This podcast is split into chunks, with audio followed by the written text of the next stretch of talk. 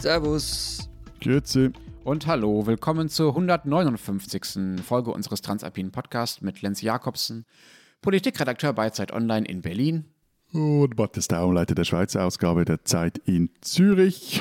Und Florian Gasser, Leiter der Österreich-Ausgabe der Zeit in Innsbruck. Was ist denn los mit euch heute? Seid ihr alle wach? Ja, soll ich nochmal klatschen oder sowas? Okay, also versuchen wir mit voller, vollem Elan in den Morgen und in die Sendung zu kommen. Wir reden heute über zwei Themen, wie immer. Äh, zum einen versuchen wir mal wieder in das äh, große Großthema nach und während der Pandemie zu kommen, nämlich in den Klimaschutz in den Alpen. Was sind da die Perspektiven und was ist äh, der Stand? Wir nähern uns dem mal wieder an heute und wir reden naja, wie soll man das sagen, über das, was da in Österreich so los ist. Nix. Äh, nix, Wir genau. Gar nicht. Florian beendet, so. beendet dann die Sendung nach dem ersten Thema einfach. Uns fällt sicherlich ein, was wir von dir wissen wollen, dann, äh, Florian, zu den Ereignissen in Wien. Wenn Sie uns dazu oder zu anderen Themen schreiben wollen, beschimpfen oder loben Sie uns unter alpen.zeit.de. Ähm, wir müssen übrigens noch die Bahn loben, also die Eisenbahn. Äh, die österreichische oder welche meinst du Ja, jetzt? selbstverständlich. Und die tschechische und, und ausnahmsweise auch die deutsche. Weil Äh, wieso die deutsche? Ba ne, die bauen jetzt eine neue Hochgeschwindigkeitsstrecke, oder sie haben es zumindest beschlossen, sagen wir mal so, von Wien über Prag und Dresden nach Berlin in fünf Stunden. Cool, oder? Oh, geil. Das heißt, ich, das heißt, ich kann ja quasi zum Kaffee trinken, einfach mal so nach der Arbeit oder nach einem halben Tag zu dir fahren, ja? Ja, also ab Mitte der 2030er Jahre ist geplant. Das heißt, in der Pension vermutlich ist es dann realistisch und dann planen wir die 5463. Folge in diesem Zug. Wird super. Lasst uns mal zum ersten Thema kommen. Ihr habt euch äh, für die Alpenseiten angesehen, wie ihr im Jahr 2050 im Alpenraum leben werdet, wie der Klimawandel die Region verändert. Was habt ihr denn da herausgefunden? Wie lebt es sich 2050 in Innsbruck, in Wien, in Zürich, wo auch immer? Also wir, wir haben herausgefunden, es gibt gute und schlechte Nachrichten. Ja, das ist echt der Spirit dieser, an diesem Morgen. Ne? Also äh, bloß nicht zu viel reden. Äh, gute Voraussetzung für einen Podcast. Äh, Was sind denn die guten Nachrichten? Was sind die schlechten? Ja, ja, also es ist nämlich einerseits der Alpenraum vom Klimawandel betroffen wie eigentlich fast keine andere Region der Welt. Also nirgends steigt die Temperatur stärker an. Klingt jetzt nicht ganz so optimal. Also bei euch wird es schlimmer als äh, in den Regionen, wo Wüsten prognostiziert werden? Oder? Das ist, das, das ist so die Frage. Also optimal, nee, sicher, nein, sicher nicht. Und der Alpenraum gehört auch zu jenen Weltregionen, wo der Klimawandel seit Jahrzehnten, muss man fast sagen, also auch gut sichtbar ist. Also die Gletscher zum Beispiel in der Schweiz, die haben seit 1860 über 60 Prozent ihres Eis verloren, was dazu führt, dass ganze Täler jetzt plötzlich eisfreie Geröllhalden sind. Und wer immer mal wieder in den Bergen unterwegs ist, und da, da muss man gar nicht irgendwie Bergsteiger oder sonst irgendwie wahnsinnig sein. Also wenn du ganz normal auch wandern gehst, du, du siehst die doch radikalen Veränderungen in der Landschaft, die kannst du sehen und erleben. Und weil halt jetzt auch der Permafrost mancherorts auftaut, werden einige Berge auch instabil. Eines der bekanntesten Beispiele aus der Schweiz ist zum Beispiel der Ort Guttannen im Berner Oberland oder ein anderer Ort Bondo im Bergell. Vielleicht erinnert ihr euch noch an diesen großen Bergsturz am Piz Cengalo, bei dem mehrere Bergwanderer verschüttet wurden, darunter auch Deutsche. Und mit solchen Ereignissen, auch wenn nicht immer eins zu eins nachgewiesen werden kann, dass jetzt das nur oder vor allem der Klimawandel ist, bei Bondo ist glaube ich jetzt unklar, Guttannen sehr klar, mit solchen Ereignissen ist künftig halt vermehrt zu rechnen. Aber ich finde es großartig, Matthias, wie du jetzt versucht hast, die Bedeutung des Schweizer Klimawandels dadurch aufzuladen für mich, indem du gesagt hast, es sind auch mal Deutsche deswegen Wanderer. gestorben. Auch Deutsche unter den Opfern. Na, dann nehme ich es ernst. Aber also Matthias hat jetzt sozusagen, das war jetzt eine der schlechten Nachrichten. Ähm, es gibt aber ein andererseits, also bis 2050 wird es halt so sein, dass man in den Alpen trotzdem noch ganz angenehm leben kann. Also so Dinge, die, die zum Beispiel mich in Wien quälen und dich wahrscheinlich in, in Berlin auch, Lenz, sind diese Tropennächte in den Hitzesommern. In Berlin nicht. In Berlin nicht. Berlin ist äh, quasi kurz vor Russland von euch aus gesehen. Das darfst du immer nicht vergessen. Also hier, wir sind tatsächlich im, auch im meteorologischen kontinentalen Einzugsgebiet, heißt das, glaube ich. Das Okay. heißt, die, die Winde kommen oft von Osten, deswegen ist es hier oft kälter. Okay, also in Wien die Tropennächte äh, sind, sind für mich die Hölle. Und die wird es halt in den Alpen nicht so häufig geben und nicht so geben wie in den Städten, weil's, ähm, weil die Täler schneller abkühlen, sobald die Sonne weg ist und so weiter. Also man wird hier auch 2050 recht gut leben können. Und, und dann kommt halt noch dazu, ähm, eine Naturkatastrophe ist halt erst eine Naturkatastrophe, wenn sie besiedeltes Gebiet trifft. Das ist ja eigentlich sowieso eher eine, eine Kulturkatastrophe. Also fürs Berggebiet heißt das, wenn jetzt in einem ehemaligen Gletschertal ein Murgang niedergeht, dann kümmert das halt nur so mäßig. Was ist ein Murgang? Erdrutsch, Stein, Lawine, so. Mhm. Mit viel Geröll und nass und äh, sehr zerstörerisch. Ja, wo, wobei, man, es ist halt schon wichtig dazu zu sagen, der Unterhalt von der Infrastruktur in den Bergen wird nur teurer, als er schon ist. Und also vor allem diese, diese Schutzinfrastruktur, der technische Schutz. Ähm, Machst du dir gerade wieder Sorgen um die Skilifte, Florian? Na, um die mache ich mir weniger Sorgen. Die sind schon so gut verbaut und mit Lawinenschutz. Also das ist überhaupt kein, Problem, glaube ich, bei den meisten. Ähm, da geht es wirklich um Siedlungsgebiete auch. Mhm. Und eine unserer Thesen ist da, eben, wir haben da, da, ja ein Stück geschrieben, das jetzt diese Woche in Österreich und in der Schweiz und auch auf Zeit Online erscheint. Zeit.de slash Alpenklima, wer es lesen will. Ähm, und eine unserer Thesen ist, weil sich die Gesellschaften im Alpenraum diese Anpassungen an die doch teilweise recht unwirtliche Umwelt grundsätzlich gewohnt sind, können sie sich auch besser an den Klimawandel adaptieren und auch hier anpassen. Ja, wobei eben, aber das, das ist ja so ein wichtiger Punkt. Die Alpen sind halt stinkreich. Also man kriegt ja mit technischen Maßnahmen wirklich vieles in den Griff, aber es wird richtig, richtig teuer. Ich habe euch schon mal vom Schlabertal erzählt, glaube ich, oder? Ein, zweimal. Dieses ja, drei, vier. das Tal im Tiroler Außerfern. Ähm, da wurden, ich glaube, das war Ende der 90er, ähm, für 23 Millionen Euro Lawinenverbauungen reingestellt, damit das Dorf nicht jeden Winter abgeschottet, abgeschnitten ist. Und da wohnen keine 100 Leute. Und das war noch nicht einmal wegen dem Klimawandel. Oder dann gibt es Resi, ein Hochwasserschutzprojekt im Rheintal. Das wird derzeit geplant. Also das ist ein Gemeinschaftsprojekt äh, Schweiz, Liechtenstein, Österreich. Ähm, und die Kosten sollen in Richtung 1 Milliarde Euro, Euro gehen. Also es wird richtig, richtig teuer. Und dann muss man auch sagen, eben, also Geld allein ähm, wird es dann auch nicht überall richten. Also es wird punktuell äh, Orte geben oder zumindest Weiler geben, auch in der Schweiz, wenn wir jetzt mal so mit der Horizont 2050 rechnen, wo man halt einfach dann nicht mehr leben kann. Das wird nicht im großen Stil sein, das werden vermutlich auch nicht ganze Dörfer sein, aber so eben einzelne Häuser, abgelegene Weiler, da ist dann einfach das Risiko zu groß, dass das Haus eben wieder von einem Murgang verschüttet wird oder Hochwasser kommt oder eine Lawine äh, kommt etc.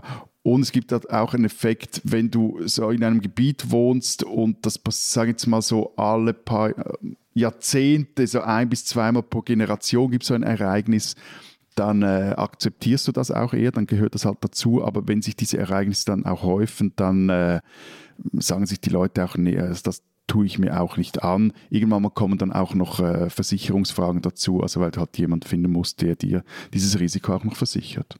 Hm, wobei, nee, das tue ich mir nicht mehr an. Ja, dann zu der Frage führt, wohin denn? Es ist ja nicht so, als wären, es gäbe es noch Gebiete in der Welt, die völlig unberührt wären vom Klimawandel, auch wenn es vielleicht nicht so stressig ist wie in den Alpen. Aber Matthias, du hast jetzt gerade wieder vom Hochwasser gesprochen. Du hast mir vorhin, als du äh, die Murgänge, wenn ich es jetzt richtig äh, dekliniere, äh, erklärt hast, auch gesagt, das sei alles total nass und matschig. Äh, das hat also alles irgendwie mit Wasser zu tun, was euch da Sorgen macht in den Alpen. Ich dachte eigentlich immer, eine der Haupteffekte des Klimawandels wäre, dass es trockener wird, also dass es weniger regnet regnet. Warum also diese Angst vor Wasserkatastrophen ausgerechnet? Die, die, Niederschläge und, und, und die, die, quasi so die Patterns der Niederschläge, die verschieben sich. Also die Sommer werden, jetzt mal ganz grob gesagt, tendenziell trockener und die Winter werden nässer. Und es fällt halt bis in höhere Lagen Regen statt Schnee, Wasser bleibt also nicht gefroren liegen, sondern fließt wieder äh, schneller ins Tal. Wobei, also unsympathisch trocken wird es halt im Alpenvorland. Das ist ja jetzt schon. Also da passieren so Dinge, das äh, Hitzesommer 2018 zum Beispiel, da ist in einigen Dörfern einfach das Wasser ausgegangen.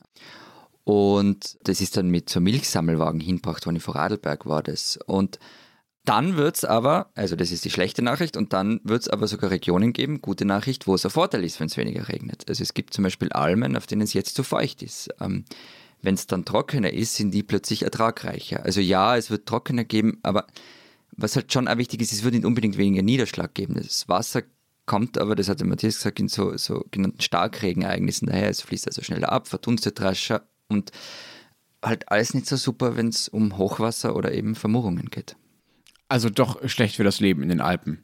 Ja und na, weil andererseits eben die, groß, die große Alpendialektik ist hier genau. Mm, einerseits, andererseits. Es erinnert yeah, mich so wie so an einen NZZ-Leitartikel aus den späten 90ern. Auf der einen Seite, auf der anderen Seite. Genau, ich, ich, manchmal ist das Leben halt komplizierter.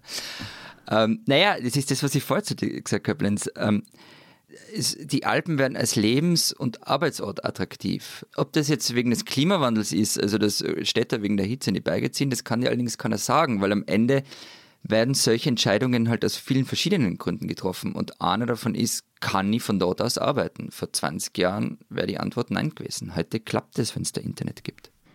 Ja, es gibt ja auch schon gewisse Destinationen, wie zum Beispiel jetzt Lags oder Andermatt, die halt eher so im oberen Segment auch anzusehen sind, die auch auf diese, sagen wir mal, diese Mountain Remote Worker bereits setzen und da auch Angebote haben. Es gibt, glaube ich, in Lags einen Coworking Space. Andermatt macht auch eben Werbung damit, dass das so eine Ganzjahresdestination sei. Es gibt Projekte in anderen ja, Teilen, wo man. Aber Entschuldigung, aber da reden wir doch jetzt über Leute, über die man sich sowieso keine Sorgen machen muss, egal ja, unter welchen Klima Klimaumständen, oder? Dass, das, dass die oberen 5 bis 10 Prozent sich immer irgendwo ein Airbnb leisten können, ja, so be it. Ich wollte gerade wollt Kitzbühel noch einwerfen. ja, mach es besser. Mach es besser. Vom Schweizer bin ich das ja gewöhnt, aber von dir, Florian. Naja, aber in Kitzbühel wurde der Begriff des Arbeitswohnsitzes erfunden. Den gab es vorher juristisch, zumindest in Österreich nicht. Und jetzt ratet mal, für wessen Zweitwohnung diese rechtliche Wolte eingeführt wurde. Niki Lauda. Also ich würde, ich würde eigentlich immer Jörg Haider sagen oder Heinz-Christian Strache. Uschi Glas, die liest in Kitzbühel nämlich ihre Drehbücher und man nennt das auch das Uschi Glas-Urteil. Also die fährt nach Kitzbühel, um zu lesen. Genau, weil es, man durfte dort keine Zweitwohnsitze mehr anmelden, weil schon zu viele waren und deshalb ähm, wurde der Arbeitswohnsitz erfunden. Aber dass es bei euch eine Obergrenze für Zweitwohnsitze gibt, ist ja auch interessant. Also zumindest in solchen Orten. Ja. Gibt es bei uns auch. Gibt es bei uns auch. Haben wir den Österreichern ab. Mhm. Ja, ja, mit Volksinitiative angenommen. Interessant. Bei uns gibt es eine Zweitwohnsitzsteuer. Können wir vielleicht gesondert nochmal drüber reden. Aber Lenz, nur noch wegen, wegen den oberen 5 Airbnb-Prozent. Es geht ja weniger um die, sondern es geht mehr darum, was macht das mit dem Alpenraum. Und das äh, ist eigentlich der Punkt, dass der als Arbeitsort noch und Wohnort noch attraktiver wird. Und das kann auch Auswirkungen auf Immobilienpreise mhm. etc. haben. Aber einen anderen Aspekt muss ich unbedingt jetzt noch erwähnen. Ich, ich würde einen Monatsgehalt darauf wetten, dass jetzt die Sedimente kommen, damit damit liegt Stopp. mir der Typ ein, ein, ein, Chef, Hast du schon dein Chef-Monatsgehalt oder nicht? Das ist, wie hoch ist jetzt der Einsatz? Er hat, er, seit Tagen redet er nur mehr über Sedimente. Sogar Französisch hat er mal über Stauseen mit mir gesprochen. Haben natürlich nichts verstanden, aber okay.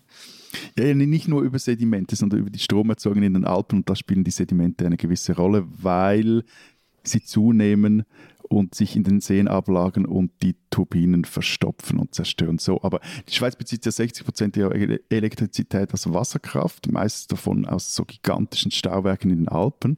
Fun Fact: Wasser, das die Schweiz mit dem Rhein verlässt, fließt auf seinem Weg vom Hochgebirge bis nach Basel. Ratet mal, wie viel Mal durch eine Wasserkraftturbine? Wie, wie viel ist es denn ungefähr ein Kilometer? Ma, ich will jetzt eine Zahl hören. Okay, also ich würde mal sagen 10 bis 20. Mm, ja, dann gehe ich höher, sonst würde Matthias das nicht sagen. 20 bis 30. Äh, bis zu 30 Mal läuft eine, eine Turbine durch. Ha! Eine Waschmaschine für den Herrn Jakobsen aus Berlin. Ähm, und diese Wasserkraft profitiert halt jetzt vom Klimawandel, zumindest zur Zeit. Und zwar, weil die Gletscher schmelzen, hat die Wasserkraftproduktion in der Schweiz, das haben Wissenschaftlerinnen mal berechnet, seit 1980 um drei bis vier Prozent zugenommen. Als die gebaut wurden, diese Stauseen, da, da spielte Gletscherwasser gar noch eigentlich keine Rolle. So. Allerdings ist jetzt dieser Peak oder wird dieser Peak so ums Jahr 2015 50 Entschuldigung, dann erreicht werden. dann wird es wieder etwas weniger, im ähnlichen Umfang etwas weniger Gletscherwasser, kommt auch nochmal regional sehr drauf an, äh, etc. So. Aber dafür wollen jetzt die Schweizer Kraftwerkbetreiber die in den Alpen entstehenden über 100 natürlichen Gletscherseen teilweise nutzen. Und äh, da gibt es so ein, zwei Projekte. Das eine ist ähm, oberhalb von Natas im Wallis. Da will der Energiekonzern Alpic den Oberaletsch-Gletscher anzapfen, weil der wird sich so in 10, 20 Jahren so weit bei der Zunge so weit zurückgezogen haben, dass sich dort so ein natürlicher See bildet.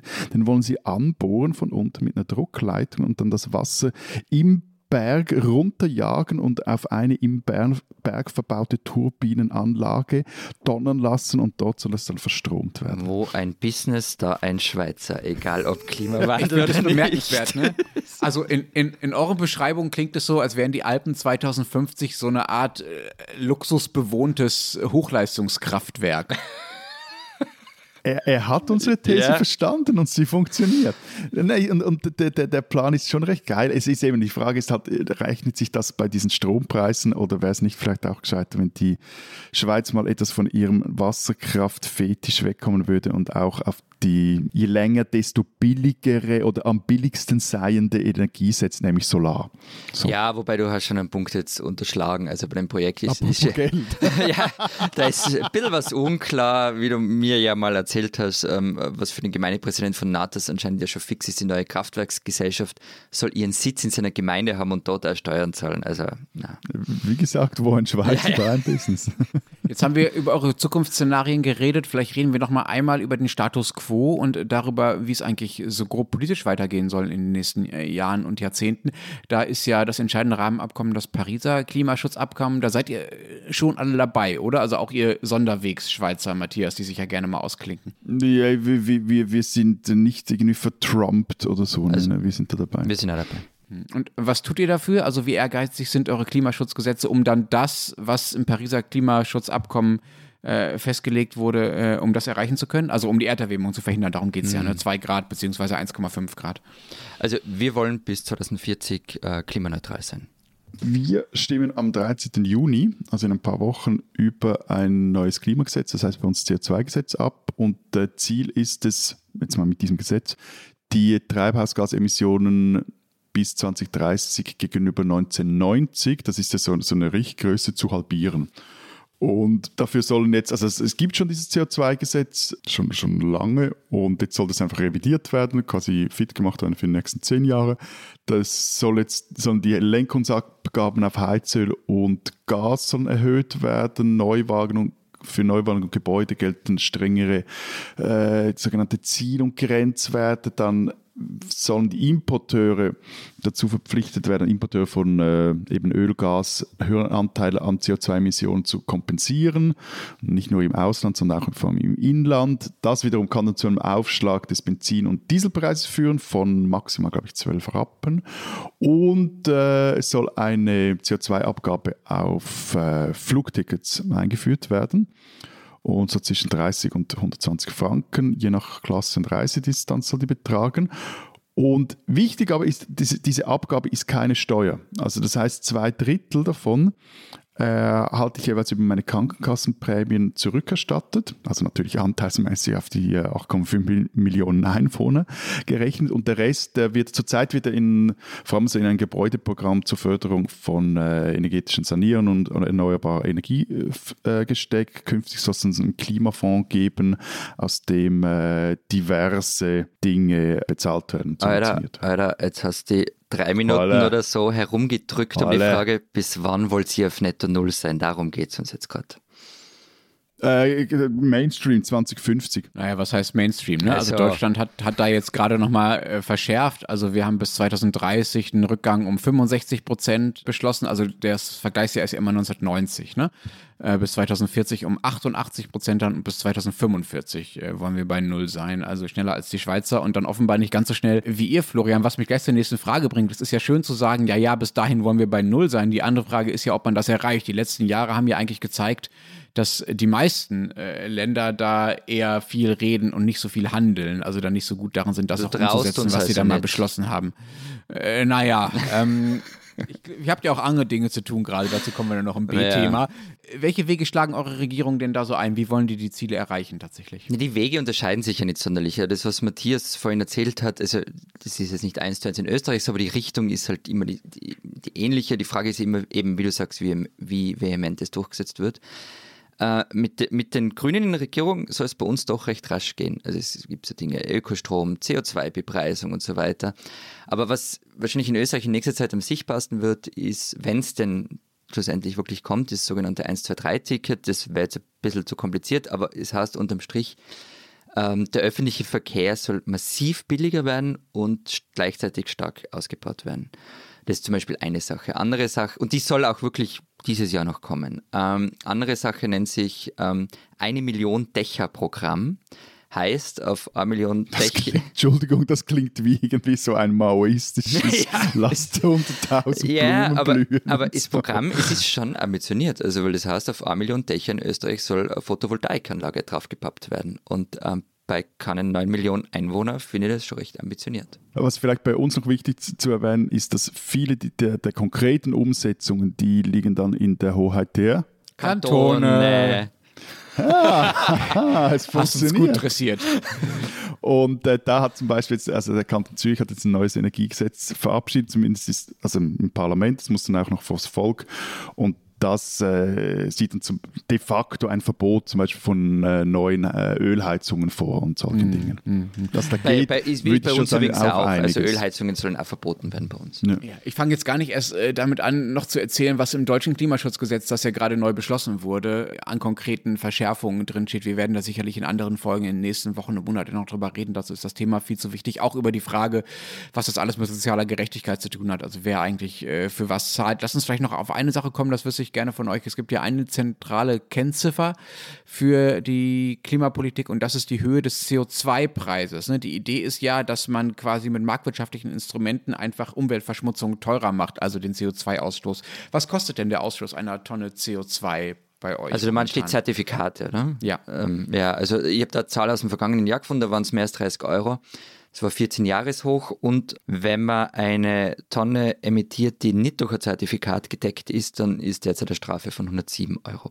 Bei uns kostet die Tonne 96 Franken. Aber was auch hier wichtig zu wissen ist, also die großen Emittenten von CO2, die sind von der, der Abgabe befreit, wenn sie sich im Gegenzug gegenüber dem Bund dazu verpflichten, also es gibt also Absenkpfade, ihre Treibhausgas entsprechend zu vermindern. Und die, die, die ganz großen, also zum Beispiel die Zementindustrie, das ist so hierzulande eine der wenigen verbleibenden Schwerindustriebetrieben, äh, Branchen, die ähm, ist ebenfalls von der Abgabe befreit und ins europäische Emissionshandelssystem eingebunden. Ich habe ja gerade schon die Verschärfung erwähnt, die es bei uns gerade gab im Klimaschutzgesetz. Entscheidend dafür war ja bei uns ein wirklich spektakuläres Urteil des Bundesverfassungsgerichts vor ungefähr äh, zwei Wochen, das quasi gesagt hat, äh, was ihr macht, reicht nicht, liebe Politik. Ne? Ihr gefährdet die Freiheit äh, künftiger Generationen, was an sich schon ein relativ revolutionärer Gedanke ist, der jetzigen Politik zu sagen, ihr müsst euch auch um die Zukunft äh, kümmern, sonst ist das illegal, was ihr tut oder nicht rechtens, was ihr tut. Grundlage dafür war ein Satz aus äh, unserem Grundgesetz, in dem steht, der Staat schützt auch in Verantwortung für die künftigen Generationen, die natürlichen Lebensgrundlagen und die Tiere. Habt ihr auch so einen Satz in euren äh, Grundgesetzen oder was auch immer ihr an, an Entsprechung habt stehen? Und wie verhalten sich die Gerichte bei euch? Ist bei euch Klimaschutz einklagbar? Also beim, beim Satz muss ich jetzt raten, aber ich gehe mal davon aus, dass man sowas ähnliches auch bei uns findet. Aber ich gehe jetzt davon aus auch, dass ich ganz viele E-Mails von Juristinnen und Juristen kriegen werde, die mir sagen ja oder nein. Ähm, so ein Urteil in der Form hat es bei uns nicht, nicht gegeben. Das ist schon wegweisend. Könnte es so ein Urteil denn geben? Also gibt es äh, Bestrebungen oder Ansatzpunkte dafür? Ich meine, die Leute, die das hier in Deutschland erreicht haben, also Scientists for Future und so weiter, die gibt es ja bei euch in gewisser Weise auch. Die können sich ja da um Ähnliches bemühen. Ähm, nein, also angeblich ähm, kann man dieses deutsche Verfahren ähm, in Österreich nicht replizieren, ähm, haben Juristen kürzlich mal im Standard geschrieben. Bei uns hat das Bundesgericht im äh, vergangenen Herbst eine Klage von Klimaseniorinnen abgewiesen. Äh, die verlangten eine schärfere Klimapolitik, weil ältere Menschen besonders unter den äh, erhöhten Temperaturen zu leiden hätten. Und die Schweiz, hier sind wir bei einem ähnlichen Satz wie ihr habt, sei verfassungsmäßig dazu verpflichtet, das Leben und die Gesundheit der Bürgerinnen und Bürger zu schützen. So. Und äh, wer sich da die Stadt statistischen Übersterblichkeiten während den Hitzewellen, sagen wir 2003 oder 2018 anschaut, der weiß, da ist wirklich was dran. Bundesgericht sah das aber etwas anders. Die Anliegen der Beschwerdeführerinnen, es ging da darum, dass die eine Beschwerde beim Umweltdepartement einreichten, das solle die Klimaziele der Schweiz verschärfen.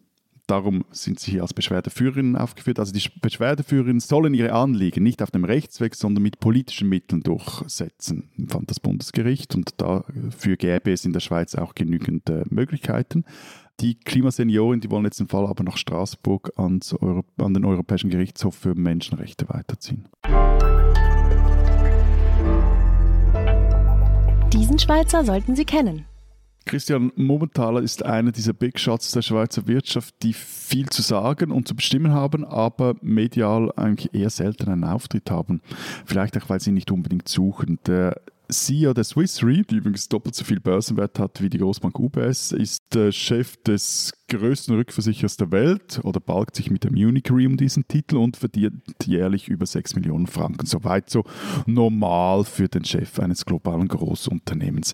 Aber Mumenthaler ist zum einen nicht nur oldschool, was seine Karriere betrifft. Nach einem Doktorat in Physik an der ETH Zürich arbeitet er zwei kurze Jahre lang bei einem, einer Unternehmensberatung, bevor er dann 1999, glaube ich, bei der Swiss Re eingestiegen ist und seither dort eine Karriereleitersprosse um die andere genommen hat. Auch sein Wohnort Winterthur ist eher untypisch für einen SMI-CEO. Die leben eigentlich am Zürichberg an der Goldküste oder in einer Steueroase im Kanton Schwyz. So oder so. Momentaler ist vor allem interessant, weil er wirklich etwas zu sagen hat. diesen Eindruck erhielt ich zumindest, als ich ihn für die aktuelle Ausgabe der Zeit Schweiz und der Zeit Österreich interviewt habe. Zum Beispiel zur Corona-Pandemie. Schon 2007 warnte Momental in einem Paper, das er zusammen mit 20 anderen Chief Risk Officers von äh, Versicherern und Rückversicherern geschrieben hatte, vor den Gefahren einer Viruspandemie. Er war dann auch nicht allzu überrascht, aber durchaus sehr besorgt, als die Corona-Welle über die Welt schwappte und dass die Sache jetzt in unseren Ländern dank der Impfung bald überstanden sei, dass, äh, so sagte er selber, sei ein Best-Case-Szenario gewesen, mit dessen Eintreten man ja nicht habe rechnen können und dürfen, aber so, so es sei jetzt eine Wahnsinnsleistung, fand er. Noch mehr als Corona beschäftigt momentan allerdings der Klimawandel. Er meinte der Physiker, wie er ist, es sei wirklich eine sehr, sehr schlechte Idee, unsere Atmosphäre zu verändern. Und deshalb habe Swiss Re auch beschlossen, ihre Gelder nach den Nachhaltigkeitsstandards der UN anzulegen, diesen sogenannten ESG-Standards, und auch ihre Kunden davon zu überzeugen, aus äh, all den fossilen Industrien nach und nach auszusteigen.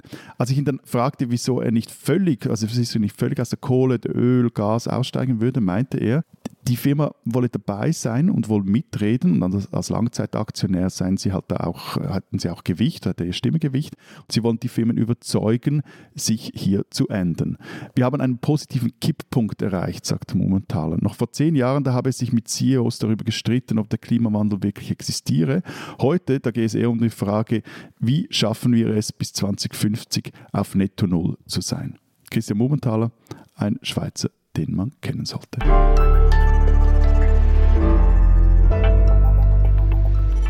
Unser zweites Thema diese Woche. Vergangene Woche sind wir noch gerade so drumherum gekommen. Da hast du nochmal Glück gehabt, äh, lieber Florian. Dieses Mal geht es halt leider äh, nicht anders. Also, Vorhang auf für äh, die Spinnen, die Österreicher, die Extended Version. Freust du dich schon, Florian? Nein. Back to the island. Hättest dich auch krank melden können, Florian. We going. Nein. We going. We going to Ibiza. Back to the island. Da, da. Wie sieht es denn bei euch aus? Äh, ich äh, ignoriere diese Gesangseinlage äh, aus Zürich einfach mal. Äh, muss euer Kanzler bald ins Gefängnis? Nein. Ins Exil nach nicht Ibiza, sondern Ungarn? Nein. Vielleicht kannst du mal, ähm, vielleicht dann kommen wir auch aus dieser Einsilbigkeit möglicherweise raus. Ich hoffe zumindest Lenz, das darauf. Vielleicht kannst du mal äh, sagen, was genau wird äh, Sebastian Kurz, dem Kanzler der Republik Österreich, denn aktuell strafrechtlich vorgeworfen? Nein. Ah, okay. ja, jetzt okay. Keine geschlossene Frage mehr. Das ist jetzt blöd für mich. Also es geht um eine vermeintliche Falschaussage im sogenannten Ibiza-Untersuchungsausschuss, deshalb singt ja der Matthias also äh, Wenger Boys Lieder vor sich hin. Ähm, der tagt im Parlament, dort werden die Postenvergaben während der türkis-blauen Regierung untersucht und es war zwar Strache, der rumposaunt hat, wie er sich das Land unter den Nagel reißen will, aber jetzt ist es die ÖVP, die da Troubles kriegt. Ähm, also in dem Fall, im konkreten Fall geht es um Thomas Schmidt und seine Bestellung zum ÖBAG-Chef. Wer sich nicht daran erinnert, wir haben dazu mal eine Audio-Love-Story gemacht. Und Sebastian Kurz wurde im Urschuss im vergangenen Jahr gefragt. Also Frage, bis zu dem Zeitpunkt, an dem er, also Schmidt, Ihnen gesagt hat, ich möchte mich für diesen ausgeschriebenen Posten bewerben, haben Sie mit ihm nie darüber gesprochen, dass er das werden könnte? Antwort Kurz, nein, Es war allgemein bekannt, dass ihn das grundsätzlich interessiert und es war sicherlich auch so, dass immer wieder davon gesprochen wurde, dass er ein potenziell qualifizierter Kandidat wäre. Kurz hat dann an anderen Stellen äh, gesagt, er sei zwar informiert worden über die Postenbesetzung, aber nicht involviert gewesen. Ähm, die oppositionellen liberalen Neos haben Kurz dann wegen falscher Sage angezeigt. Ähm, sie sagen, er sei eben nicht nur informiert gewesen, sondern viel mehr involviert gewesen. Und das gehe aus den Chatnachrichten hervor, die wir ja schon mal vorgetragen haben. Und die Wirtschafts- und Korruptionsstaatsanwaltschaft sieht zumindest genügend Anhaltspunkte, um mal zu ermitteln. Also das ist ganz wichtig, er wird als Beschuldigter geführt, es gibt bislang keine Anklage. Mhm. Das Problem für Kurz ist jetzt, ähm, das ist kein Bagatell auf äh, Falschaussage im Parlamentarischen Untersuchungsausschuss ähm, stehen bis zu drei Jahre Haft. Könnte Kurz auch per Chat aus dem, aus dem Gefängnis regieren, Florian? Lustig. Nein, im Ernst. Wie, wie, reagiert er denn darauf? Das ist ja äh, nicht ganz gewöhnlich, dass gegen einen äh, Regierungschef, gerade dann auch noch von der, sagen wir mal, Strahlkraft und äh, Macht, äh, wie kurz sie in Österreich hat, äh, dass gegen den ermittelt wird. Ähm, also ja, alle sind böse, alle sind gegen, äh, gegen mich ähm, und es geht allen nur darum, dass er Codes weg müsse. Ähm, wo, also einen Punkt hat er schon. Also vor allem Sozialdemokraten und Freiheitliche haben echt eine Rechnung mit ihm offen. Also er hat beide eigentlich in, in der jeweiligen Regierungszeit gedemütigt und mehr oder weniger zerstört. Also die versorgen ja heute nur die Wunden von damals. Ändert aber nichts dran, dass ja die Staatsanwaltschaft offenbar genug Anhaltspunkte sieht. Äh, ein weiteres Argument für ihn, die Justiz sei von einem linken Netzwerk unterwandert. Er sei in den Urschuss gegangen mit dem Bestreben, die Wahrheit zu sagen. Er habe das nach bestem Wissen und Gewissen getan. Es sei dort aber eine aufgeheizte Stimmung erzeugt worden, womit er auch recht hat. Und nun werde ihm jedes Wort im Mund umgedreht. Also wir können festhalten, Sebastian Kurz, guter Österreicher, der er ist, mhm. ist eigentlich, wie alle guten Österreicher, ein Opfer. Mir fällt jetzt echt nichts ein drauf. Funktioniert das denn? Also seine, seine Strategie im Umgang damit nimmt ihm das Land ab, dass äh, die Justiz äh, links untersetzt ist und dass der Ausschuss echt mal total fies zu ihm war und dass alles total unwichtig ist? Das ist, glaube ich, noch zu früh, um es zu sagen, ob es funktioniert. Also medial kriegt er gerade vom Boulevard recht viel Unterstützung. Ähm, und es ist jetzt auch nicht so, dass es irgendwie große Demonstrationen gegen ihn geben würde. Seine Beliebtheit wird schaden. Der Nimbus des Messias, ähm, der das Land eben mit seinem neuen Stil umkrempeln äh, wird, der ist allerdings weg. Ähm, wie nachhaltig ihn das schaden wird, keine Ahnung. Äh, wie geht es denn jetzt weiter? Wie kommt kurz daraus? Wann sagt die Staatsanwaltschaft, wie es weitergeht? Oder kommt er gar nicht daraus? Auch da, ich weiß es nicht. Wir können jetzt einfach mal die Logik anwenden. Ähm, und dann gibt es drei Optionen. Rücktritt, Neuwahlen, Aussitzen. Ich würde Stand heute darauf tippen, dass es aufs Aussitzen rausläuft. Ähm, das würde dann aber zu einer Polarisierung zwischen Justiz und Politik führen, denn die Attacken auf die Justiz, die hören ja sicher nicht auf, ganz im Gegenteil.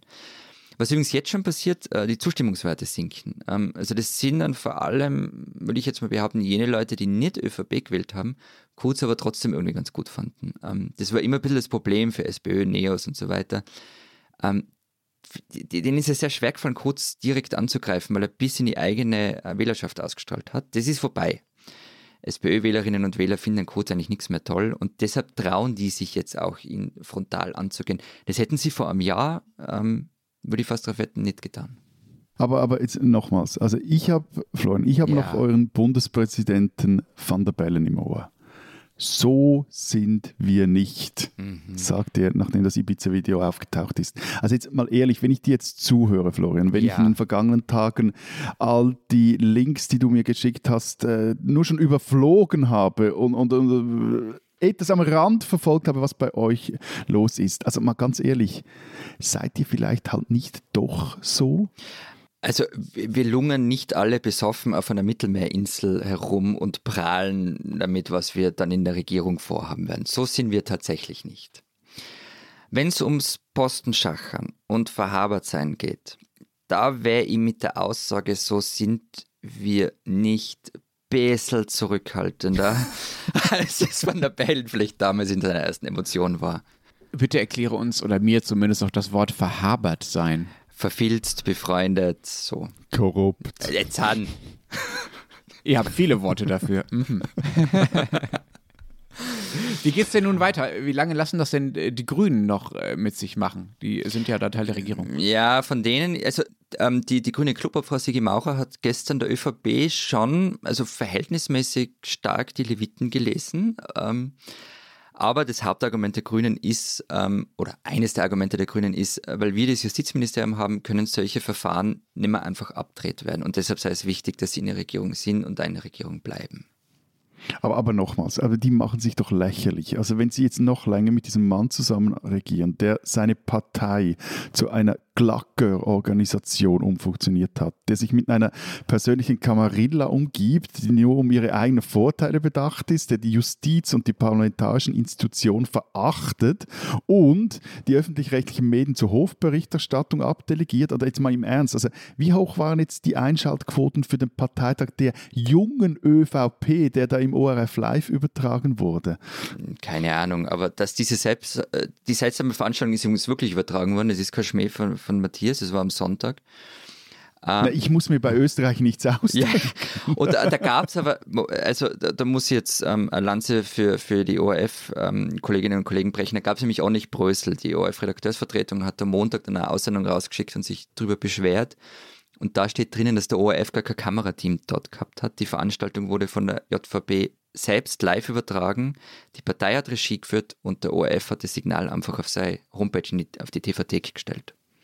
Ja, aber, aber also spinnen die? Also ich meine, also wenn wir jetzt ein Signal machen, unseres Podcasts, können wir jetzt auch bei, äh, wie heißt der, der, der ORF-Chef irgendwie, also dann rufen wir mal bei ihm an oder schreiben ihm einen Brief oder, oder eine Mail bei Vrabetz, wir hätten da einen lustigen Podcast, wir hätten da ein Signal, machen, machen Sie mal Platz auf Ihrer Website, wir wollen das streamen. Funktioniert das bei euch so? Also ich hätte hier mit in diesem Podcast offiziell äh, dieses Anliegen deponiert und wenn das irgendwie beim, beim ORF auch hört, dann matthias.daum.zeit.de oder Alpenzeitpunkt, dann hören, äh, können das auch alle lesen. Wir sind da also offen für, äh, für um unser Signal auch zu teilen. Was? Das geht so bei euch.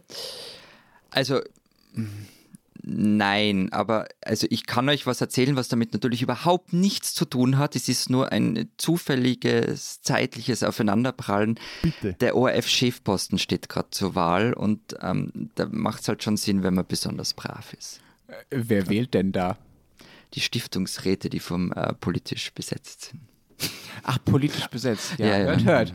Interessant. Aber ja. also, also, brav sein, das ist also so wie, wieder, wieder bei der Kaiseraudienz immer schön ein, ein bisschen brav sein. Hm. Ich finde es bemerkenswert, ne? Das Signal, um das nochmal ganz versuch, noch mal ganz kurz äh, ernst zu nehmen, was du da berichtest, äh, Florian, von dieser Übertragung. Ähm, es gab in Deutschland vor ein paar Jahren in der, im Sportjournalismus eine relativ große Aus Aufregung darüber, dass äh, die Sender, die die Bundesliga übertragen, äh, Bilder von einer Bundesliga-eigenen äh, Firma übernehmen. Also, dass mhm. quasi die Bundesliga die eigenen Spiele dreht. Und da gab es schon Fragen zur journalistischen Unabhängigkeit, die relativ groß diskutiert wurden. Ähm, und das hatte noch nichts mit Politik zu tun. Ja, da ging es darum, ob es, äh, wer entscheidet, äh, welcher Spieler gerade gezeigt wird und nicht darum, wer entscheidet, äh, auf welcher politischen Rede man drauf bleibt und auf welcher nicht. Also, das sind schon bemerkenswerte Verhältnisse, finde ich. Aber das scheint ja auch, sagen wir mal, um jetzt auch mal die, den ORF wieder in Schutz zu nehmen, da scheint der ORF ja noch harmlos zu sein im Umgang mit äh, Kurz und seinen Leuten im Vergleich zu dem, was der Boulevard so macht. Du hast es vorhin schon angedeutet und du hast uns ja in den vergangenen Tagen auch so ein paar Titelseiten, geschickt, zum Beispiel von der Kronenzeitung. Die schreibt äh, da zum Beispiel ganz oben auf ihrer Titelseite: Dauerstreit lähmt die Republik. Anschüttungen im Parlament statt Plan gegen die Krise. Das klingt äh, für mich so, als wären diese Ermittlungen da aus Sicht der Kronenzeitung, also die Ermittlungen gegen den Bundeskanzler, so ein bisschen irgendwie lässliches Geplänkel, dass man bitte schnell weggehen soll, wenn man doch Wichtigeres äh, zu tun hat. Das finde ich schon echt bemerkenswerte Schützenhilfe. Warum machen die das? Also warum macht diese Zeitung das? Und warum glauben die Leser ihnen das? Warum teilen sie diese Prioritäten? Oder glauben sie es ihnen gar nicht? Also wir haben ja schon mal in einer Folge über Medienförderung und Inseratepolitik gesprochen. Ich würde empfehlen, als, als längere Antwort äh, auf diese Frage, diese Folge nachzuhören. Was Leserinnen und Leser glauben oder nicht, das war sie nicht. Ähm, aber, ähm, also grundsätzlich das Wording ist die Gegenstrategie von Codes. Mit euren Wortklaubereien haltet ihr, also in Richtung Opposition, mit euren Wortklaubereien haltet ihr die Krisenpolitik auf, beschäftigt euch lieber mit was Vernünftigem. Ich hätte noch tausend Fragen zu diesem Österreich. Na, ewig schade ist die Zeit. Bald Gut, dass ja. wir noch tausend Folgen haben. Ja, aber äh, für heute soll es die letzte Frage sein. Hm. Gibt es bald Neuwahlen? Äh, also spätestens seit Ibiza, aber eigentlich schon auch ein bisschen davor, prognostiziere ich gar nichts mehr in der österreichischen Innenpolitik. Also ich habe keine Ahnung. Die spinnen, die Schweizer. Matthias hat uns in der vergangenen Folge ausführlichst erzählt, wie Napoleon der armen, armen Schweiz den Staatsschatz geklaut hat. Ganz gemein sei das gewesen und das gehe einfach gar nicht einerseits. Andererseits hat dieser Staatsschatz den Bernern gehört und deshalb findet es Matthias eigentlich doch wieder nicht ganz so schlimm. Unser Hörer Gian André Steiger aus St. Gallen denn hat es dazu veranlasst, uns eine Geschichte zu schreiben, die ich zuerst für einen Scherz hielt. Ich zitiere. Da Matthias Daum sich in der aktuellen Folge ja sehr über die Entwendung des Berner Staatsschatzes erfreut hat, möchte ich darauf hinweisen, dass die Zürcher und St. Gallenerinnen und St. Gallern im 18. Jahrhundert auch den St. Galler Globus aus der Stiftsbibliothek geklaut haben. Diesen wollten sie übrigens auch in den 1990er und Nuller Jahren Rufezeichen nicht zurückgeben und waren im Jahr 2006 durch die Intervention des Bundesrates bereit, für fast eine Million Franken ein Replikat anzufertigen. Lieber Matthias, ist es wahr? Also ihr habt die Zürcher, also du quasi persönlich, ihr habt den St. Gallen was geklaut und dann ein paar Jahrhunderte später gesagt, naja, zurückkriegt es nicht, aber wenn ihr uns ganz viel Geld gebt, dann machen wir eine Kopie für euch. Ich hole mal etwas aus. Ja oder also nein? In, Wird reichen. In Deutschland streitet man sich ja um das Luftboot. Wir das wurde Bautism jetzt. Wir gingen allerdings nicht in, die, in der Südsee, dafür in der Ostschweiz auf Raubzug. Also 1712 wurde hatten im Toggenburger Krieg tatsächlich einige Kulturgüter aus der Stiftsbibliothek St. Gallen, die übrigens eine Reise wert ist. Die ist wirklich umwerfend Leg schön. Mich ab, also, hey, du willst also einfach damals, nur, nur, gute Stimmung machen jetzt. Die, die, und die Würste sind auch gut in St. Gallen, aber ohne Senfest. Also damals haben die Zürcher den St. Gallen verschiedenes Zeugs geklaut. Also neben 100 Handschriften und 1000 Druckschriften auch den St. Galler Globus, einen der größten noch erhaltenen Globen des 16. Jahrhunderts. Und in Zürich wurde der Globus dann ab Ende des 19. Jahrhunderts äh, unter anderem im neu gegründeten Landesmuseum ausgestellt. 2002, also ein paar Jährchen später, reichte dann, ich frage mich ja, was haben die St. Galler vorher gemacht? Haben die nicht gemerkt, dass dieser Globus weg ist? Wurscht. Also reichte der Kanton St. Gallen dann eine sogenannte Kulturgüterklage ein. Die Zürcher aber wehrten sich dagegen, denn nach dem 1712 gültigen Kriegsrecht habe es sich bei der Beschlagnahmung von Finanzvermögen eines gegnerischen souveränen Staates um einen legalen Akt der damaligen Republik Zürich, deren Rechtsnachfolger der Kanton Zürich ist, gehandelt der Kanton St. Gallen als Rechtsnachfolge der Fürstabtei St. Gallen, die wurden damals bestohlen, bestritt das allerdings. Es handelte sich seiner Ansicht nach um einen nach damaligem eidgenössischem Kriegsrecht völkerrechtswidrigen, Zitat, Raub von Kulturgütern, Zitat fertig.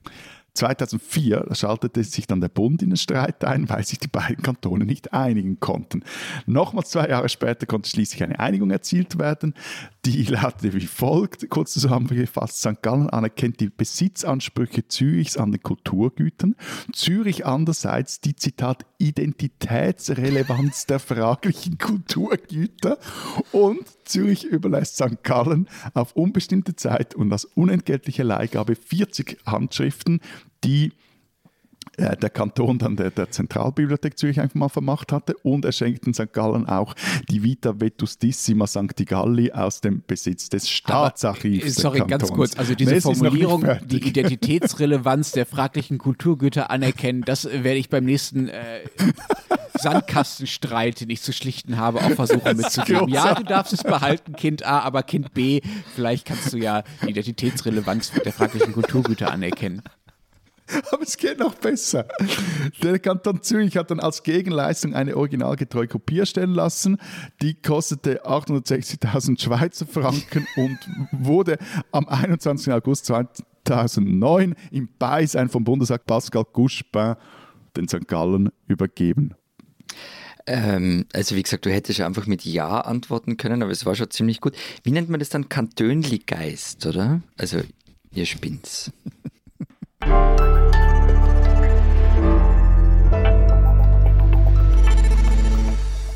Das war's diese Woche bei unserem Transalpinen Podcast. Wenn Sie wissen wollen, was in der Schweiz und in Österreich sonst noch so los ist, lesen Sie Zeit Schweiz, Zeit Österreich, in der ja diese Woche einiges über das Klima in den Alpen 2050 drinsteht. Was noch? Wir haben noch eine Geschichte über einen, auch einen Streit, aber in Schaffhausen. Da streitet man sich äh, um das lokale Wahrzeichen, den Munot. Und wir kommen nicht drum herum, uns auch im Blatt mit Sebastian Kurz, Gernot Blümel, der ÖVP und der Wirtschafts- und Korruptionsstaatsanwaltschaft zu beschäftigen. Und wenn Sie wissen wollen, was in Deutschland so los ist, lesen Sie den Rest der gedruckten Zeit oder natürlich äh, Zeit Online. Abonnieren können Sie das alles auch unter zeit.de slash Alpenabo. Wir hören uns nächste Woche wieder. Bis dahin sagen wir Vielen Dank. Adieu. und tschüss.